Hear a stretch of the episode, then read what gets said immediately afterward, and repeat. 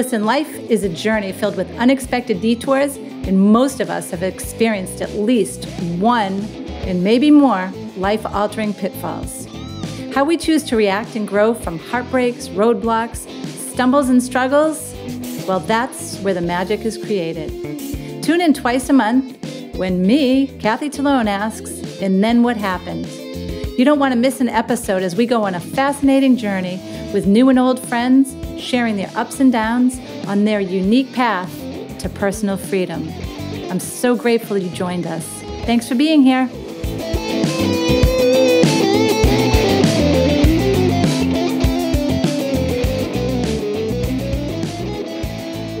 Hey everyone, and welcome back to Kathy Talone Show. And then what happened? I am so excited for today's guest. She is a woman I met, we're trying to figure out, but we're thinking maybe 10 years ago. Her name is Kristi Borst. And I am super, super excited to have her. She is an amazing woman with so much to share. Kristi Borst's story is a delightful illustration of how life's unexpected twists can lead us home. Ten years ago, as Kristi's 55th birthday drew near, she had a flashback memory which revealed her innate abilities as an integrative healer and spiritual intuitive. Since that time, Kristi's perspective reboot, energy healing, and behavioral repatterning processes have helped others relieve, release self limiting beliefs, karmic, ancestral burdens, chakra blocks, and childhood traumas at the root of pain, illness, and feeling down or stuck. Kristi lives in southern Maine, serving couples and individuals of all ages. She shares, it's never too late to find yourself. Uh, excuse me. it's never too late to find yourself, especially if you look with love in long forgotten childhood hiding places, guiding others there and helping them claim their greatest version of self is Kristi's passion. Kristi Borst, I am super excited for you to be here. Thanks for having me, Kathy. I don't even know where to start. I mean, you talk about in your bio that I just read 10 years ago, as your 55th birthday drew near, you had a flashback memory. Um, I guess that's where we're going to start. Why don't you share some of that with us?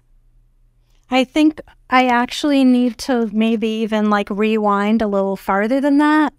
Um, so what happened for me is that uh, I think probably around 2010, I started getting this sense of,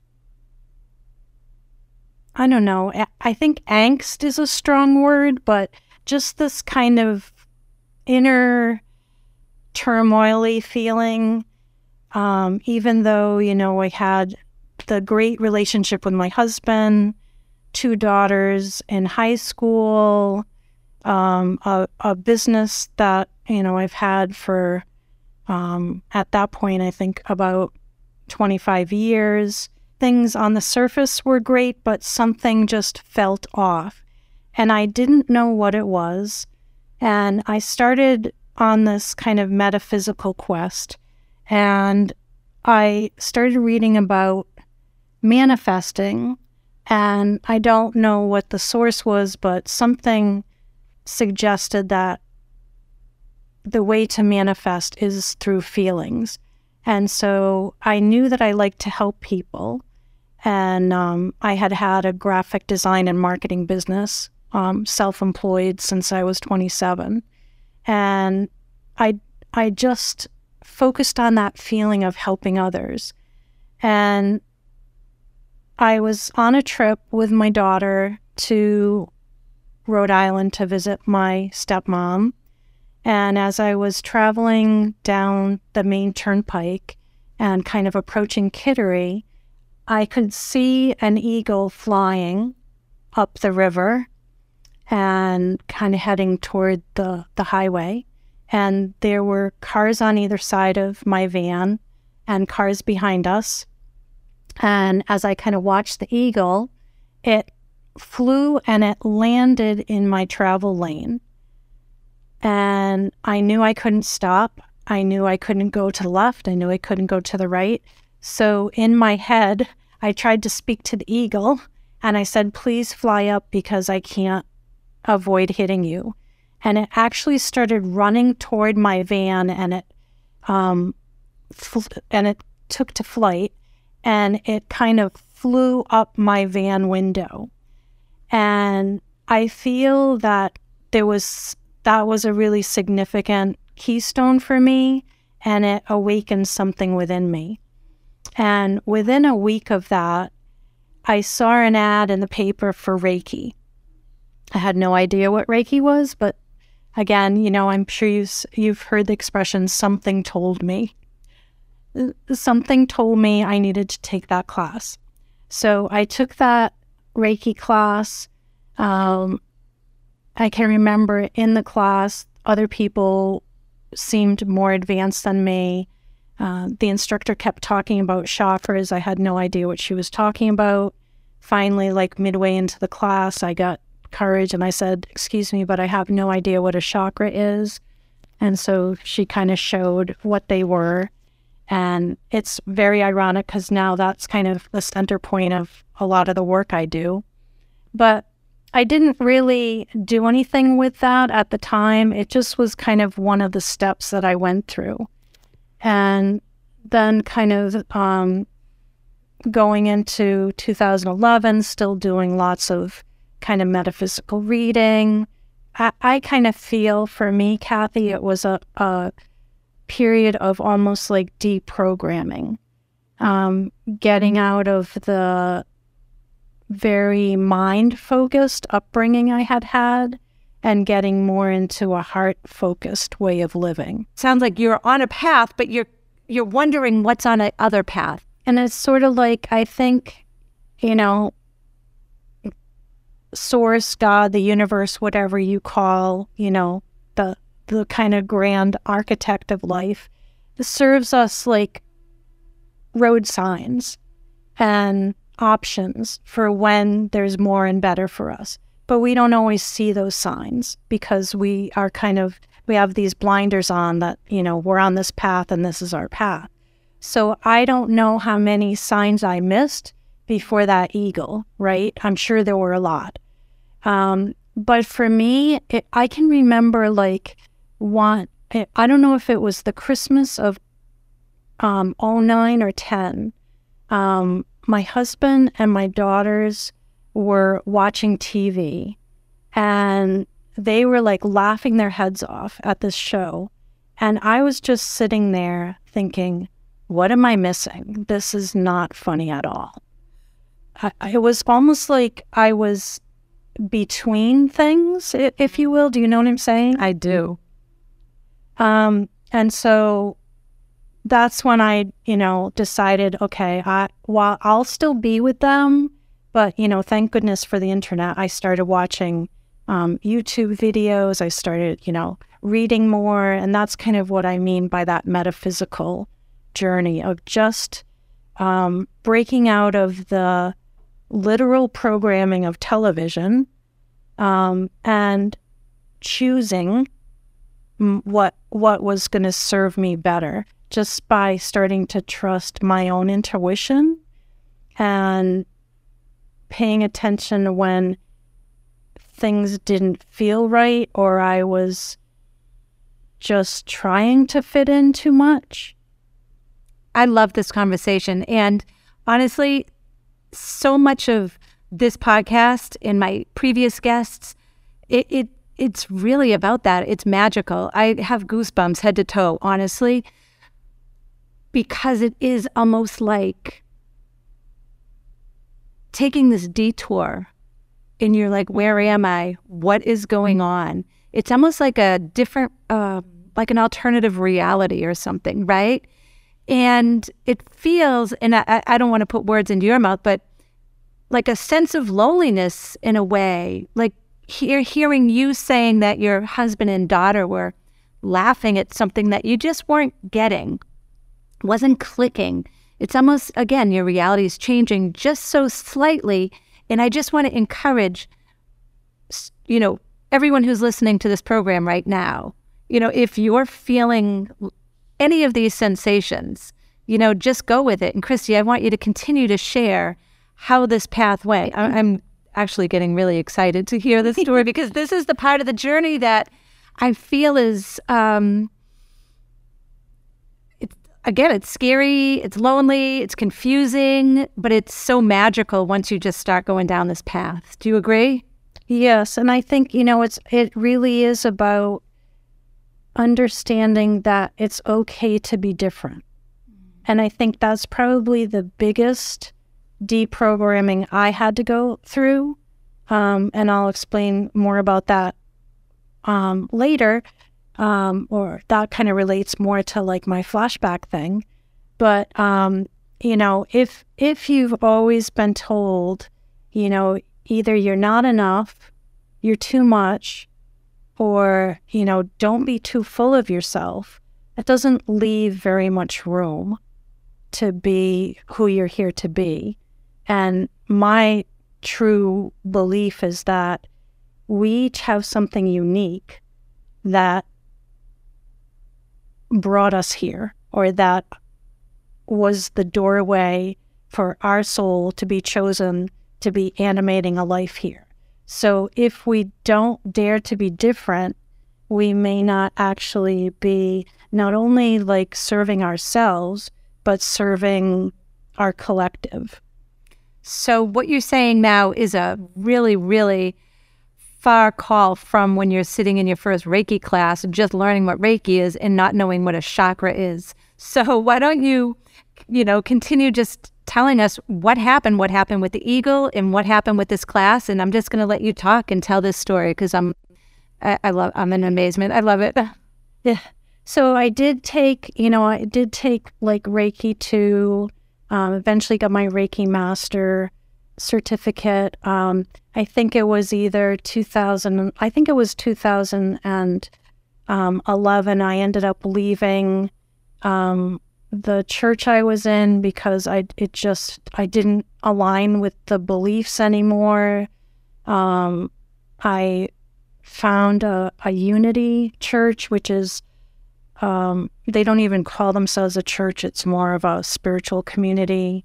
And in that environment of acceptance, I really started to thrive more.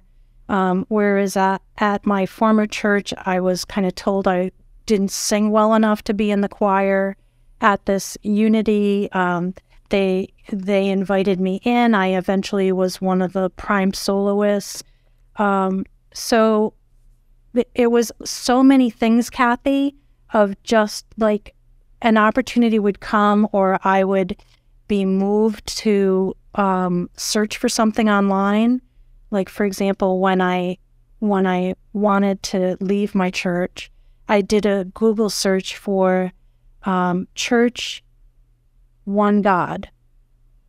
You know, a church that believes in one. There's one God um, and I found the unity. And when I went there, things clicked.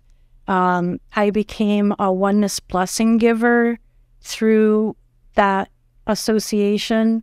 Um, that's a or that's a kind of um, attunement similar to Reiki, but it's it originated in India, and that really I think started to open up more of my um, energy healing abilities. I could feel like energy in my hands and I would kind of sit and imagine the earth was in my hands and I would just like run like love energy around the world because I just felt that that was part of why I'm here is to share love. Um, so this is all like hap unfolding over, you know, over this course from like 2010 to like the end of 2012. And in my association with Unity, that we would have spiritual fairs, I'd have readings. People would say to me, You're a great healer. And I had started healing myself. Um, for example, I was um, cut I was cutting a lilac bush in my in my yard and um, in my head I heard, You're gonna cut yourself. And I said, back to myself or back to this like voice, no, I'm not. And I go to cut again and I hear, you're going to, you know, get gloves, you're going to cut yourself. And I'm like, no, I'm not going to cut myself. And I put this, you know, saw on the branch and it just kind of slipped and it cut my index finger. And so I went in the house and I just kind of like squeezed the cut together and put a band aid on it and um, kind of imagined I could heal it. And in the morning, it was just kind of scabbed over. It's it's something that probably should have had stitches, but it healed very quickly. But that was kind of twofold in that it kind of showed me I could heal things quickly, but it also showed me that I needed to listen to that voice, especially when it spoke to me in second person. Wow. So that was kind of an opening of two things to my inner knowing or higher guidance, and also to this ability to kind of do what I had been told was not possible to do. That's kind of part of that programming piece I was talking about. There's a lot we can do, but we've told we've been told we can't do it, so we don't believe we can do it. In early um, in early 2013, um, I had a reading at a spiritual fair. And instead of saying to me, You're a great healer, which I always interpreted as this work I was doing on healing myself, I didn't see it as healing other people. Um, it was a Native American shaman, and he said to me, You know, you're a great healer, right? And I think I probably like shrugged, shrugged my shoulders. And then he said it again You know, you're a great healer, right? And I still didn't say anything. Um, he did it nine times, Kathy. And at, after the ninth time, I finally said, Well, if I am, I don't know how to get there from here. And he said to me, That's because when you were a child, you did a healing miracle and you scared your parents and they told you to never do it again. And when he said that, I had a flashback memory of that incident. So tell us about it. like so I was playing hide and seek with my brother. I think at the time I was maybe 3 and 3 or 4 and my dad had made us this Fort Ticonderoga kind of log cabin little playhouse. And as I went around the corner of the the little playhouse through the door, my cheek scraped along one of the like pointy ends on the on the log and it it cut it open. And my dad came over and he freaked out and I thought he was mad at me and so I believe that I closed it. Um, throughout my life, I have had these flashback memories, just a little snippet of being a child standing at that log, holding one hand on my left cheek and tracing this the shape of that log that cut me and I never really had a context for it, so I didn't know what it meant. So I think that like my my higher self or you know divine guidance whatever whatever it was something told my child self that I needed to remember this. And so there I was like, you know, kind of remembering or, you know, recording the the shape of that log and the thing on my face. Um, so everything, it was like I finally had the puzzle. I had had one piece of the puzzle. So I finally got like the other 999 pieces. So I just want to clarify in my mind while after you cut yourself and your dad came over, you literally healed yourself at that moment and he witnessed it? Yes. And do you recall his reaction to it? What happened then? I just remember, you know, him being upset and me doing it but I don't remember much after that. Okay. Um, and so I did say to the shaman, I said, you know, why did he do that? And um, and then I could kind of see, okay, this was like 1962 ish, you know, it wasn't the time and place, right? But it kind of shocked me because the shaman said he was trying to control you. And so I kind of said back, well, I'm a grown woman. I don't need to be controlled. Um, my dad had transitioned um, quite a few years before this. I said, I rescind any agreements I made with my dad to shut this down. Um, and we just kind of sat there um, and prayed together and, and held that intention. And it really wasn't very long after that that things started really, really opening up for me. Um, so it is important for us to claim our power, um, whatever that may be. You know, if if you want something, you need to affirm it. You know, if you want to be um, more confident, than say, you know, I rescind any, you know, agreements I made to hold back myself. So in that moment, how did you feel? Were you was there a sense of loss? I mean, with your dad kind of coming to that understanding that you've been quiet all these years because of that moment, was there or were you just in the healing the presence of the healing moment? So you just went forward with that. How did how did I think I was frankly I was like in a state of shock before that, right? yeah, and at that at that fair, I had um, I had signed up to give oneness blessings, and I also had my fractal artwork, and I had previous to my reading, I had done a oneness blessing on someone, and after my reading, I went back to my space. I was just kind of sitting there trying to process what had just happened.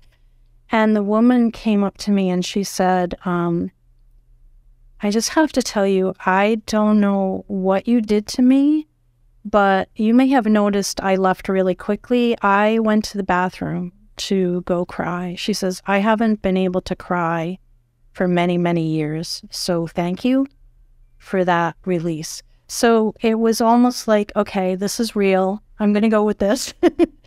um, and so um, I, I don't think I had anger toward my dad. I really did understand it. Um, I guess it really um, it made me sad that we had never gotten to talk about it when I was an adult. Um,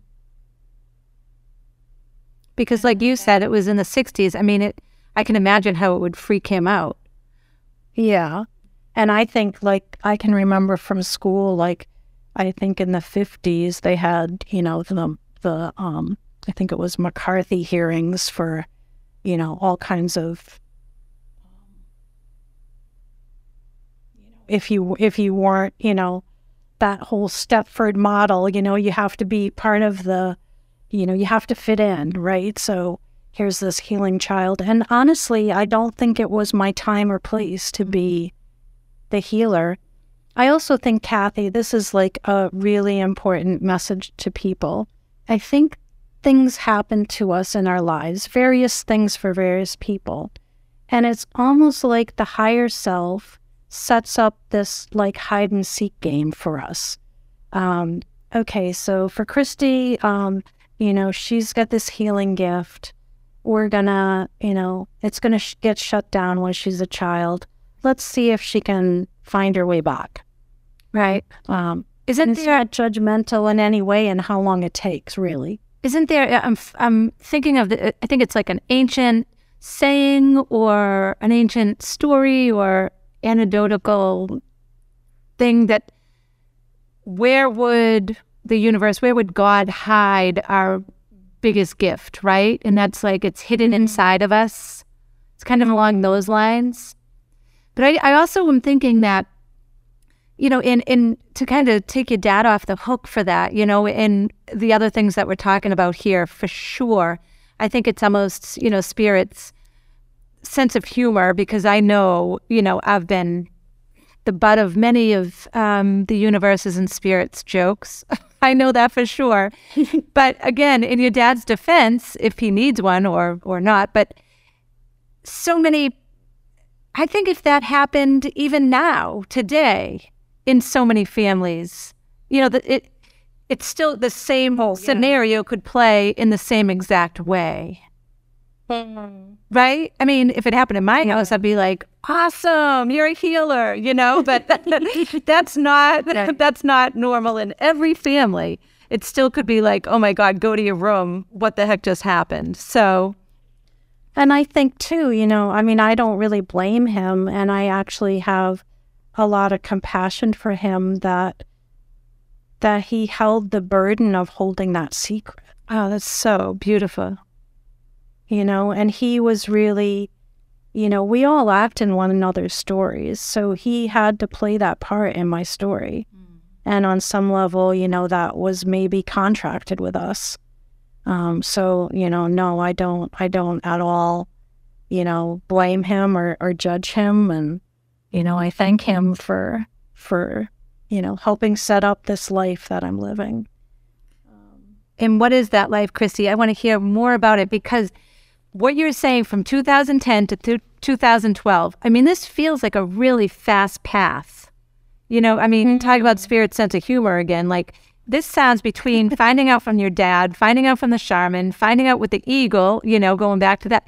Like, this was a fast track that you were on. I can't even imagine having that much, you know, profound information um, coming to me all you know that quickly. So how did how did that all feel?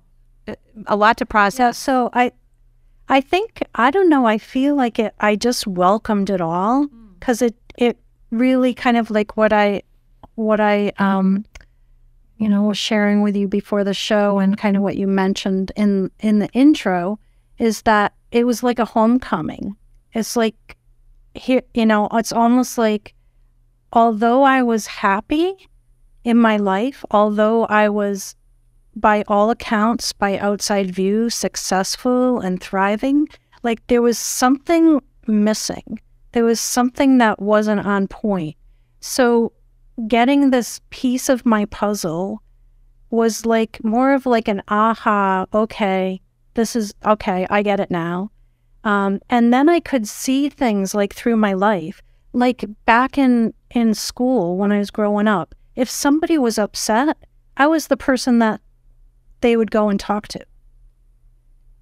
You know, I was that one that was there to, you know, help lift people or help them, you know, with their heavy emotions. Uh, and that's a big part of what I do now is emotional healing and inner child. I call it inner child reconnection because I think for a lot of us, um, there's a child self that has been told you can't be who you think you are or who you know you're here to be. So put that away. Um, Why do you think that is? I, Does it just make people uncomfortable?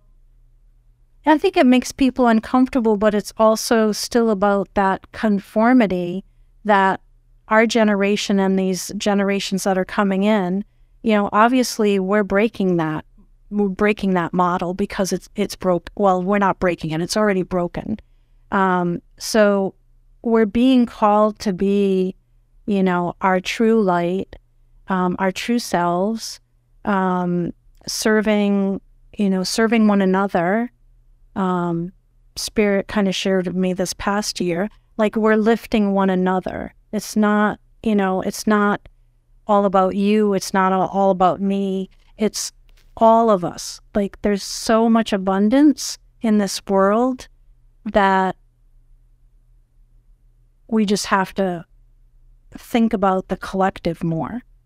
So so what happened for me which was you know really also kind of it was traumatic at the time but it was a blessing is that prior to this um you know the start of 2013 my husband was very sick Um, he had a skin condition. He had been to dermatologists. He had been to skin specialists in Boston. Nobody could figure out what was wrong with him. So they had him on basically chicken and salads. And he was also taking prednisone. So he was so bloated. Um, he was sleeping a lot. Uh, so, kind of after this whole thing kind of opened up, um, I said to him, um, So, allegedly, I'm a healer. so, will you let me try to heal you? And he said yes. And um, I worked several sessions on him. He started getting better. Um, he got off the prednisone and he, you know, could eat anything he wanted um, because there was an emotional wound um, that was actually the root of what his physical condition was. And that's part of the information that comes to me is what the underlying unease is that's at the root of the disease. So that whole illness was almost like a blessing for us because it allowed him to understand what was happening with me and to and now he's like you know a thousand percent um a supporter of me because he knows that it's real and it works. Wow. So so that was like your coming out party in a sense to him? Right. Yeah. Yeah so in a lot of pressure right? lots I, of yeah, I can imagine that that's also, you know, for me, putting myself in your shoes, I'm thinking like, wow, this is kind of, you know, a huge test for myself as well. You know, can I really do this? Can I actually show somebody who would, you know, otherwise be maybe distrustful of this information? Can I show them that this works? Did you have it that kind of those emotions? I don't think I did. You just were so confident in yourself. Yeah, because I think mm-hmm. I had, you know, as I mentioned before, that kind of learning to trust that inner voice or inner knowing yeah. and my intuition. Um, so basically, what happens when I'm doing healing work is that I go to the space within myself where I am connected to everything because we're all connected. And so that's part of the um, and I know you've heard the expression getting out of your own way. Mm-hmm. So it's like getting out of your head, getting out of the rules. You know, like a lot of the science rules we were taught growing up, they're not really real. You know, we can change um, we can change our bodies at a cellular level. We can change them at a quantum level.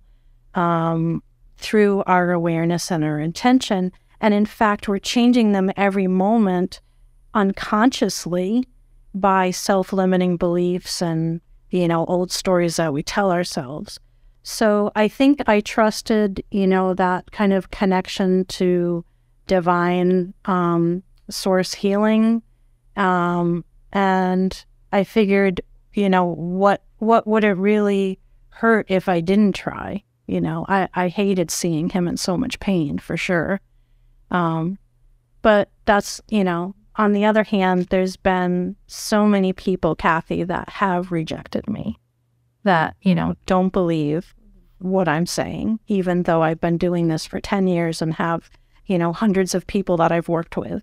And that's okay. You know, again, you talked earlier of does it make them uncomfortable? You know, maybe it does make them uncomfortable because they are here to be more, but they're not ready. And that's okay. And that goes back to you talking about, you know, directly or indirectly about your dad's journey in the part that he's playing, right? Mm-hmm. Not everybody is on our path and not everyone is, you know, at the same place in in their journey as we're on in our journey. It's it's yeah, it's all so fascinating, Kristi. I'd love for you to talk a little bit more about um, the types of healings you do. Maybe, what's your husband's name? Joe.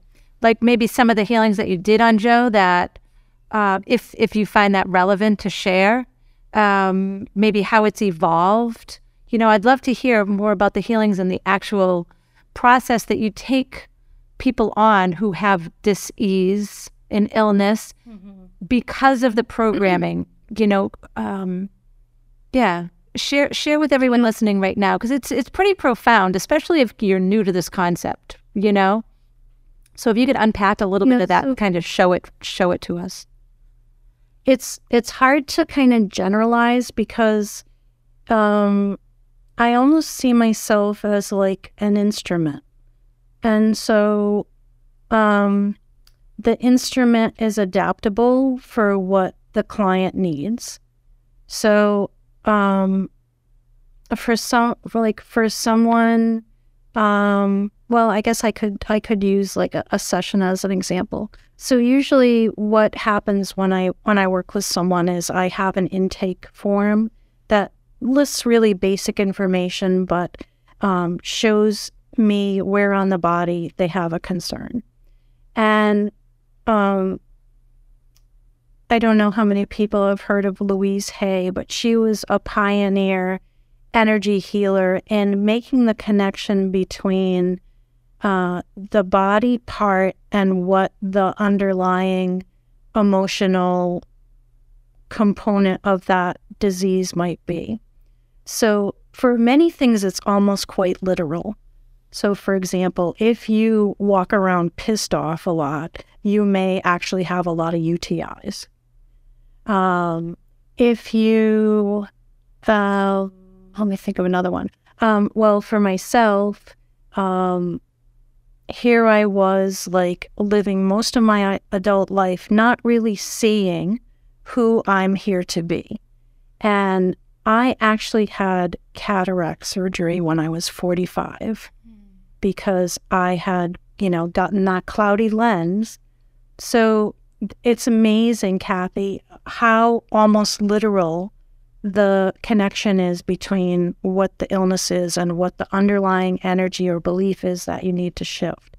So, um, so a lot of times, just as I'm reading that form, the information will come through to me about what it is I need to work with the client about and and help them to become aware of that they're that they're thinking either unconsciously or consciously.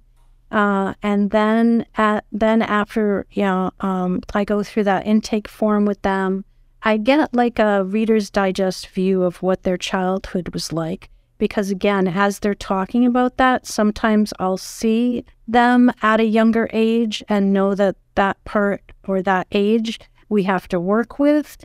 Um, or when they're actually um, on the table, I use a massage table, but people stay fully clothed. Or if we're working over the phone, I just imagine that we're together in person um, and I can connect in with them. So so the information comes through to me. I'm transferring information to them energetically, telepathically, kinetically. So this is going to be a, a really tough kind of concept, I think, for some some people listening right now, right? Because again, a lot of um, people are on this path.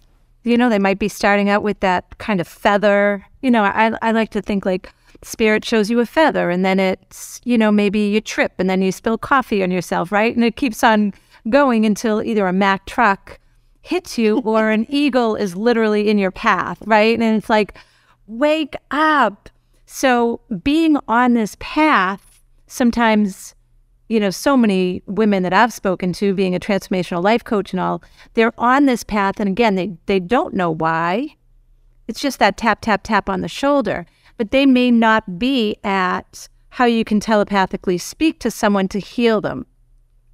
Hmm. I want to just bring it back a little bit to what you said about the childhood because I've had so many conversations again with you know women who may not quite be there yet and don't necessarily fully understand the connection between the paradigms, the mindsets, the belief systems, all of these things that happened when we were young and how they integrated, number one, in our body, in how our mm-hmm. behaviors continue to manifest what we don't want. Can you speak to that? I, I know you can. Will you?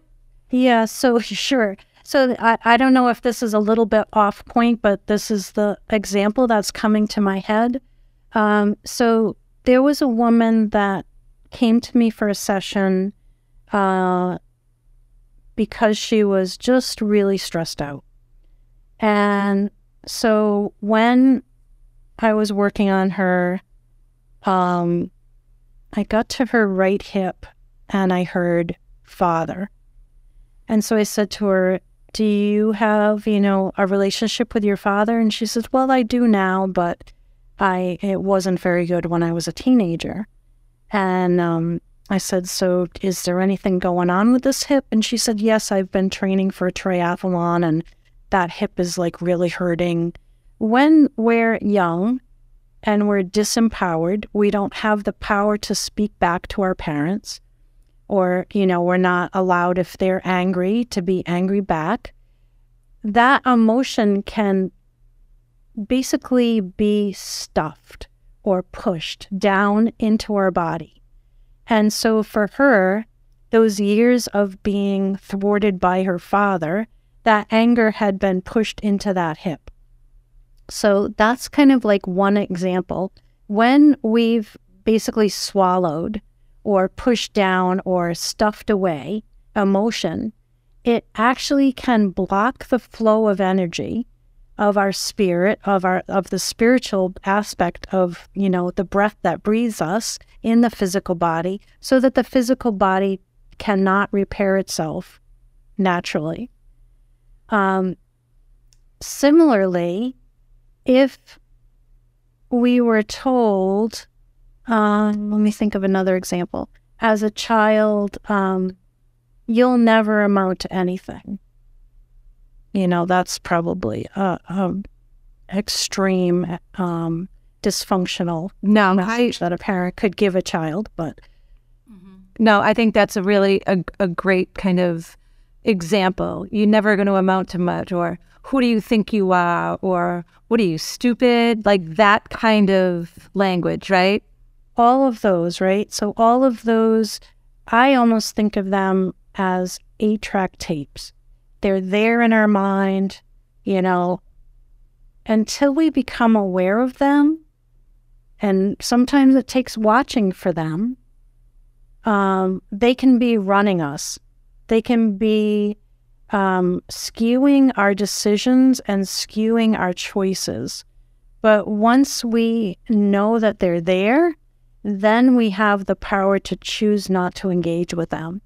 And if they've played over and over and they just constantly make us feel bad about ourselves or feel unhealthy or you know limit um, our expansiveness or our you know foothold on success then then we can start to change it so it is important to understand or to look at these places that we may have hid our power as a child. Because as a child, we literally have no other resource except to, to believe the people in our life, more specifically our parents or guardians, right? So if they're saying something, we like you're saying, we're we're going to absorb that and 100% believe it, right? It becomes true. And the marvelous part of it all is, is that I believe that we didn't come here to just be another generation that mimes that story out to our children. We came here to heal it. So we can actually see that program and we can say, you know, that's not the truth of who I am. Talk a little bit more about that. I think this this conversation is so fascinating and to be able to share this and like literally just hold this up. That's that's how I imagine it. Holding it up to you know, the friends who are listening to this, um, to our conversation right now and say, you know, this is real and no one's wrong. No one needs to be bad. No one needs to be punished. But this is just, this is what happens. You know, our parents and the people in our life, they did their best. And we're left with this eight track tape in our head. I think even just like picturing like your lineage, like standing behind you and just saying, you know, I know you did your best. I know you struggled with this too. I'm going to do this for us. You know, I'm going to I'm going to break that I'm going to break that cycle. I'm the one that was chosen. I I take, you know, I take the challenge, you know. I'm going to do this.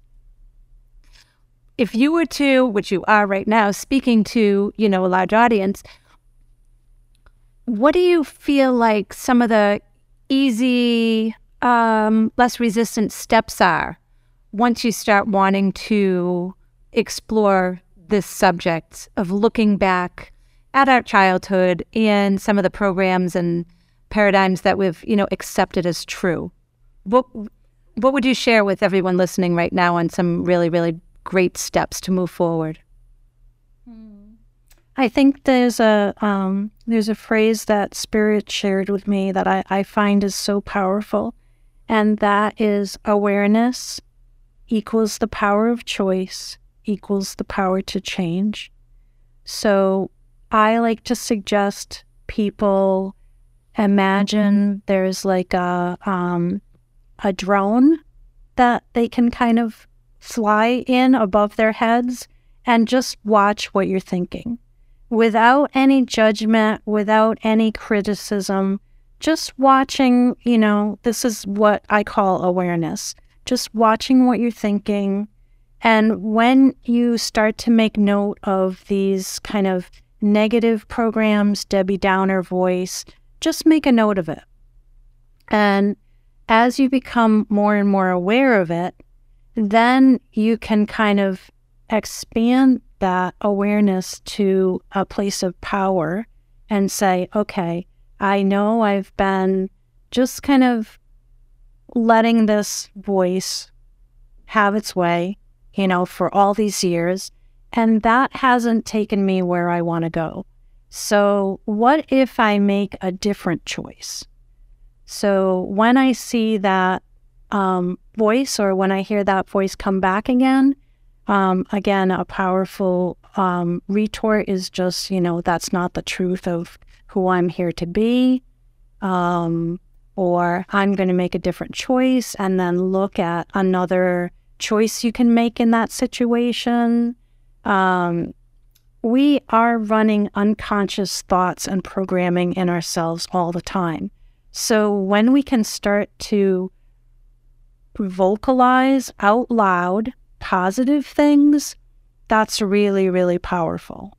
So, not just, you know, countering an, uh, um, a thought with another thought, but speaking out loud. Um, and most of us haven't heard our name spoken um, in a positive way. So, um, if you hear, you know, oh you, you can't do that or you're not gonna you're not gonna succeed at that you can say kathy you've got this. I believe in you. You know? And so it's little things like that that can really make a huge impact at first it can seem like a lot of work just watching yourself and um, kind of shutting down that programming but then it becomes more and more diffused and it's less it, it happens less often so you mentioned, of course, we are talking about your father and that one specific incident, but did you have a lot of work to do yourself personally to get to where you are now? What was what was that road looking like? Well, I am a work in progress, as I think we all are. And I don't think we should ever have the goal of being done because I think if we're done, then we're not going to be in this physical body anymore. You know, I am still healing from things I went through as a child. Um, I'm still watching for ways that I can heal those childhood wounds. Um, in fact, I just participated um, this like in the last few months in a collaborative book um, program, a book project, sorry, called Unmuted Voices. And in that, um, my chapter, I called it The Vibe to Thrive. I explored some of the um, situations I went through in which, you know, more and more parts of myself were blatantly shut down. So I think, like, as a child, a lot of times we do take the path of least resistance and, you know, it, we think it brings us less pain, but in the long run, we're, we're not really aware of how much we may be losing in that process. So, doing that chapter for that book actually showed me how I've been operating with like an ancestral program of shoulds, how I should treat my elders, um, the respect I should give my elders, even if those people are not respecting me. Um, so interesting. Can you can you just share a little bit more that that specific personal journey? I think that's really important.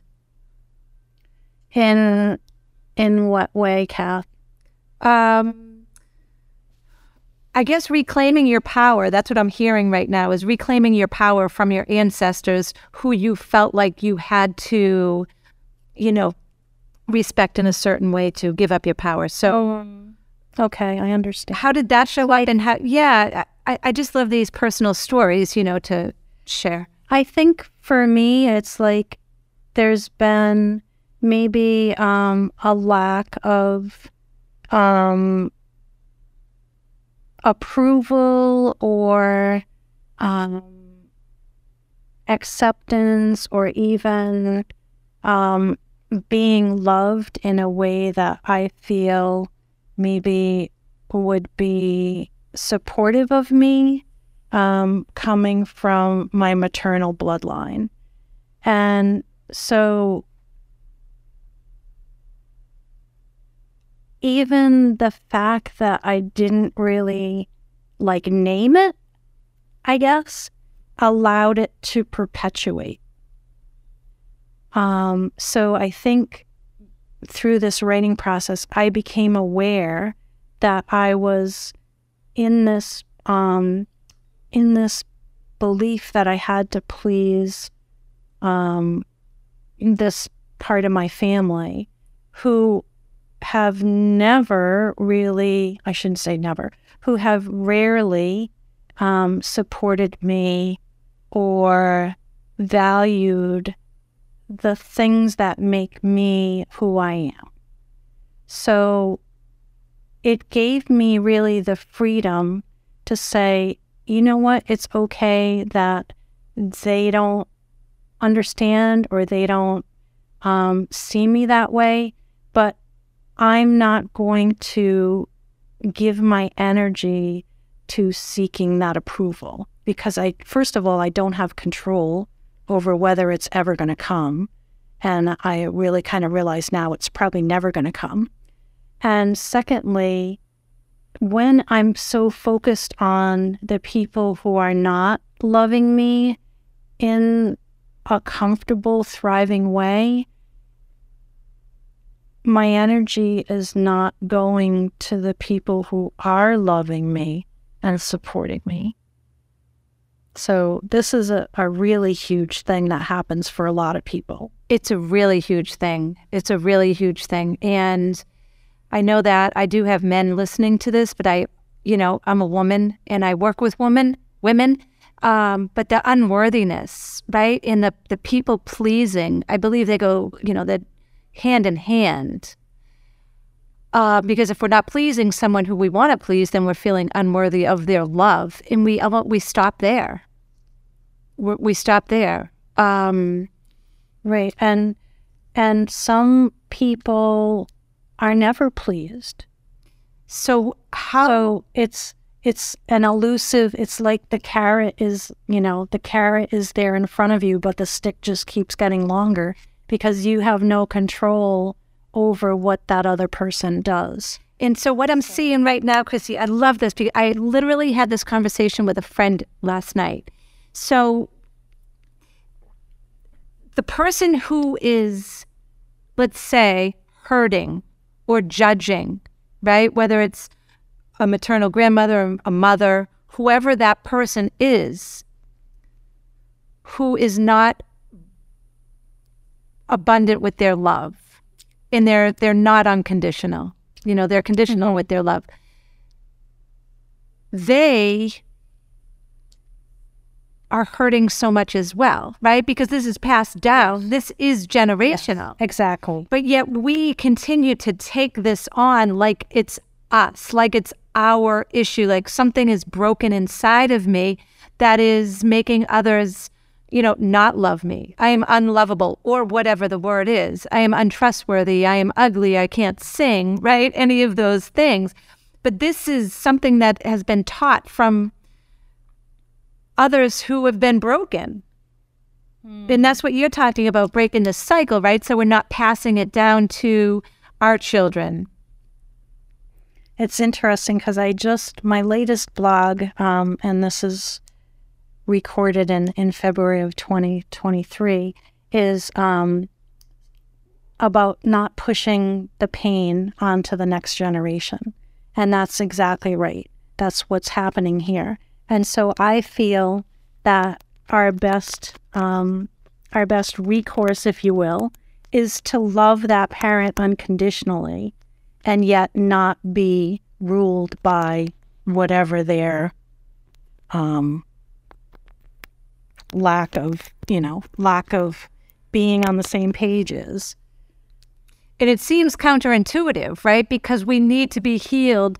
I have a hole in this part because it was never, yeah, I mean, we, we continue to create so many stories around why this happened and why the dynamic of this piece of the relationship. I mean, you must see that, right? Because right. clearly well, people are coming for you to, to help heal them in this process, I imagine. Right, but we can heal that. We can heal that void by loving ourselves. Mm-hmm. So, you know, if you look at something, a belief, for example, that says you're not worthy of love, if you are vibrating that, you know, it's a, it's a thought pattern, it's a vibration, it's a energy, then there's a part of you that's amplifying the void in a negative way. So, as you can say, you know, again, this is not the truth of myself, um, I am choosing to love myself, then you can break that cycle and you can start to fill that void. And what I like to tell people is, especially people that feel in this moment they cannot love themselves, think back or look back at yourself to the youngest version of yourself the youngest age of yourself that you think got that message uh, you are not worthy, you are not lovable, and love on that part of yourself. Whether it's, you know, a baby, whether it's a one year old, two year old, five year old, whatever, and really start at that point loving yourself. Because who can't love a baby and a child, right? Mm-hmm. And it can be so empowering and so healing because I do believe we heal almost like this from the inside out or from, you know, from the oldest part of, or the youngest part of ourselves to the current part of ourselves. And I believe that when we came into human form, we as a spirit or as a as a vibration or whatever you want to call like that breath that breathes us. We knew exactly who we were here to be. We knew our gifts. So as we can heal the child self, more of that information comes to us. So what if in again, I see this, you know, in friends in previous relationships in even myself what you're saying is one direction, but staying still and saying, I understand what you're saying, Kristi, but this hurts me too much. My mother did this. You know, it's again that reinforcing of the story. what would you say to that person who said, but you just don't understand that my mother or my father, you know, this is my story? When you're in that perspective of this is my story mm-hmm. and, you know, this hurts, then you are an actor in that story. If you can look at the story and say, okay, this is my story, I stepped into it. What if I,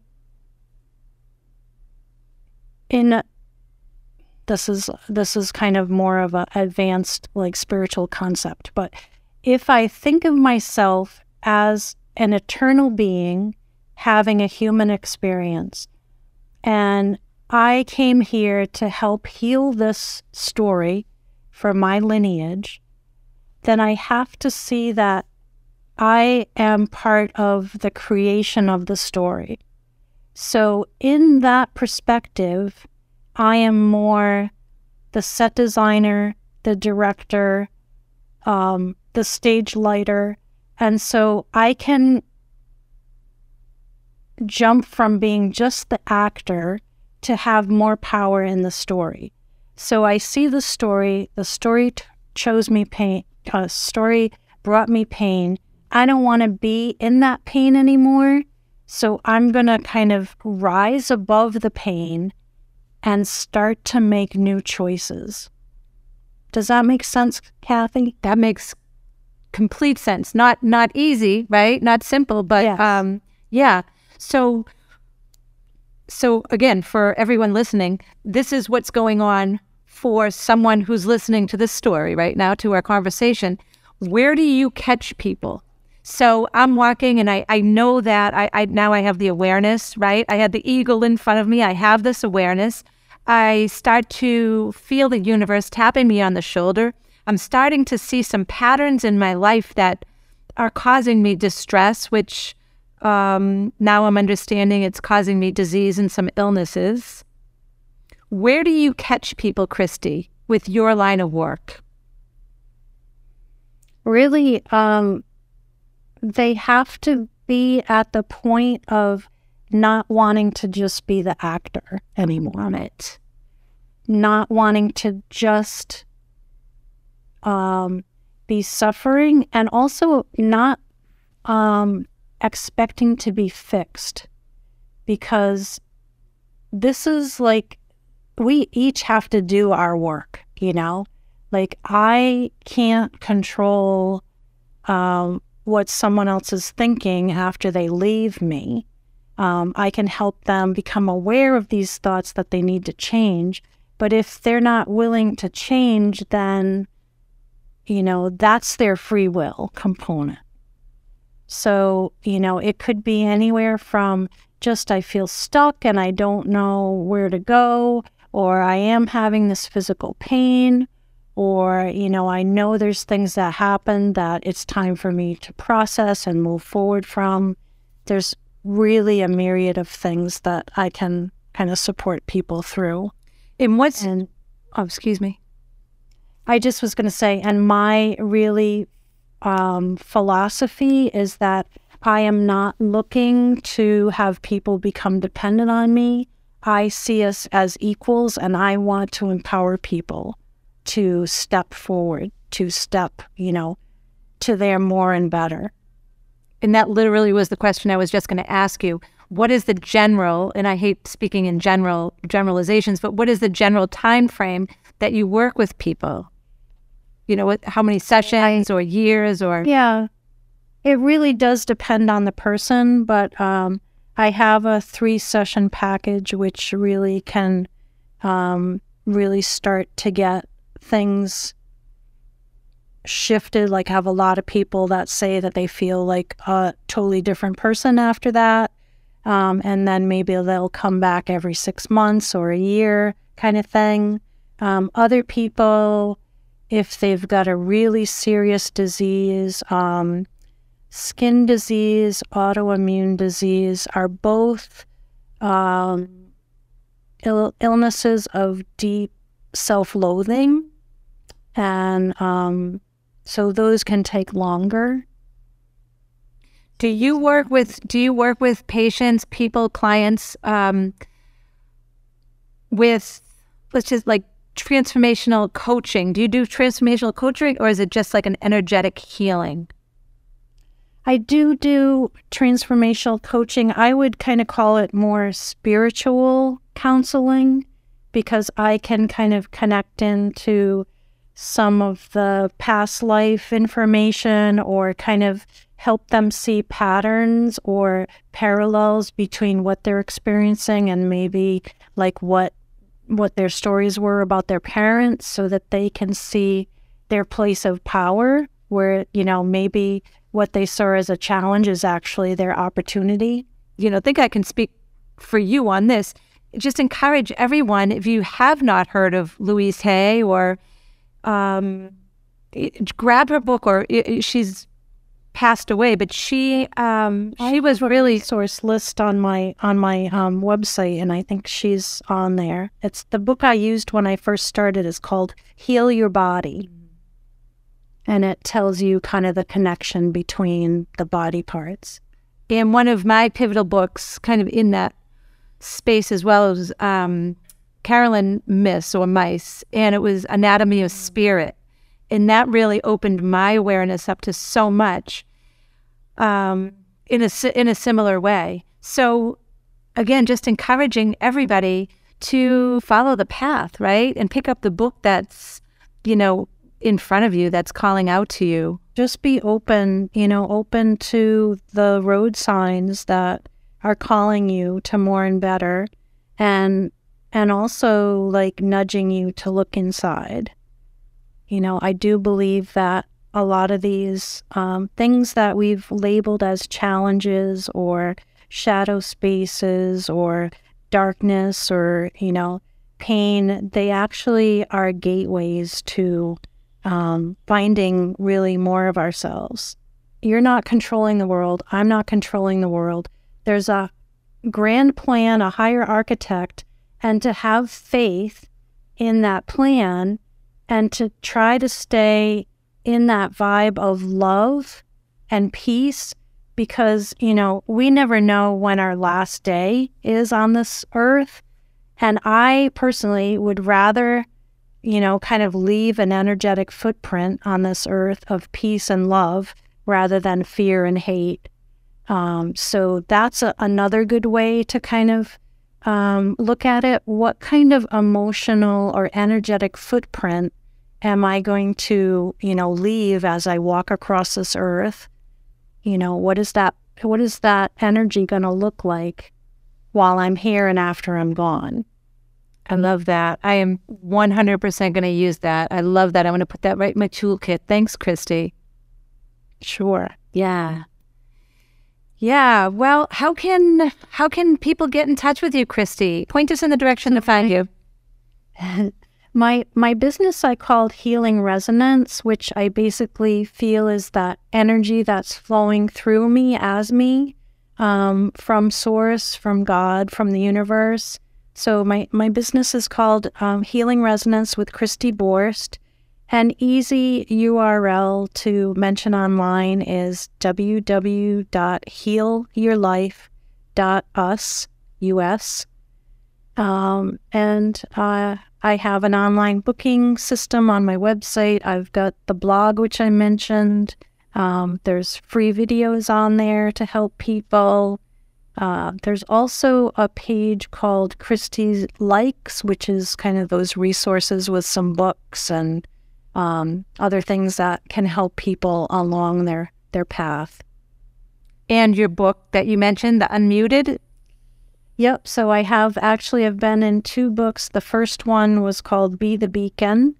And uh, in that one, I kind of talk about my awakening to my healing gift. And then the second one, which I don't have on my website yet, but it is available on Amazon, is called Unmuted Voices. And my chapter in that is called The Vibe to Thrive. And I've just recently started a um, twice a month group healing program called The Vibe to Thrive. And each month I'm doing um, two energy sessions. One is kind of on a, um, well, the, they're all in a topic that comes to me for that month. For example, for February, it was um, connecting more fully to love. And I do one that's a, a kind of a circle with individual attention to each person. And then the second one in the month is to integrate that and kind of see where people have had any problems integrating that and help with that. Amazing. So lots of opportunities to connect and to whatever level people wish. Yeah. And if anybody has any questions, do you have a Facebook page or an Instagram page? And you have a you yeah, I have, website. Mm-hmm. I do have both. I have the um, Healing Resonance with Kristi Borst um, is on Facebook. I think the it's forward slash Healing Resonance LLC. Um, same thing on Instagram. All right. Well, I encourage. Thank you, Kristi. I encourage everyone if you are feeling disease, discomfort, illness, if you are feeling called to Kristi Borst, I highly, highly encourage you.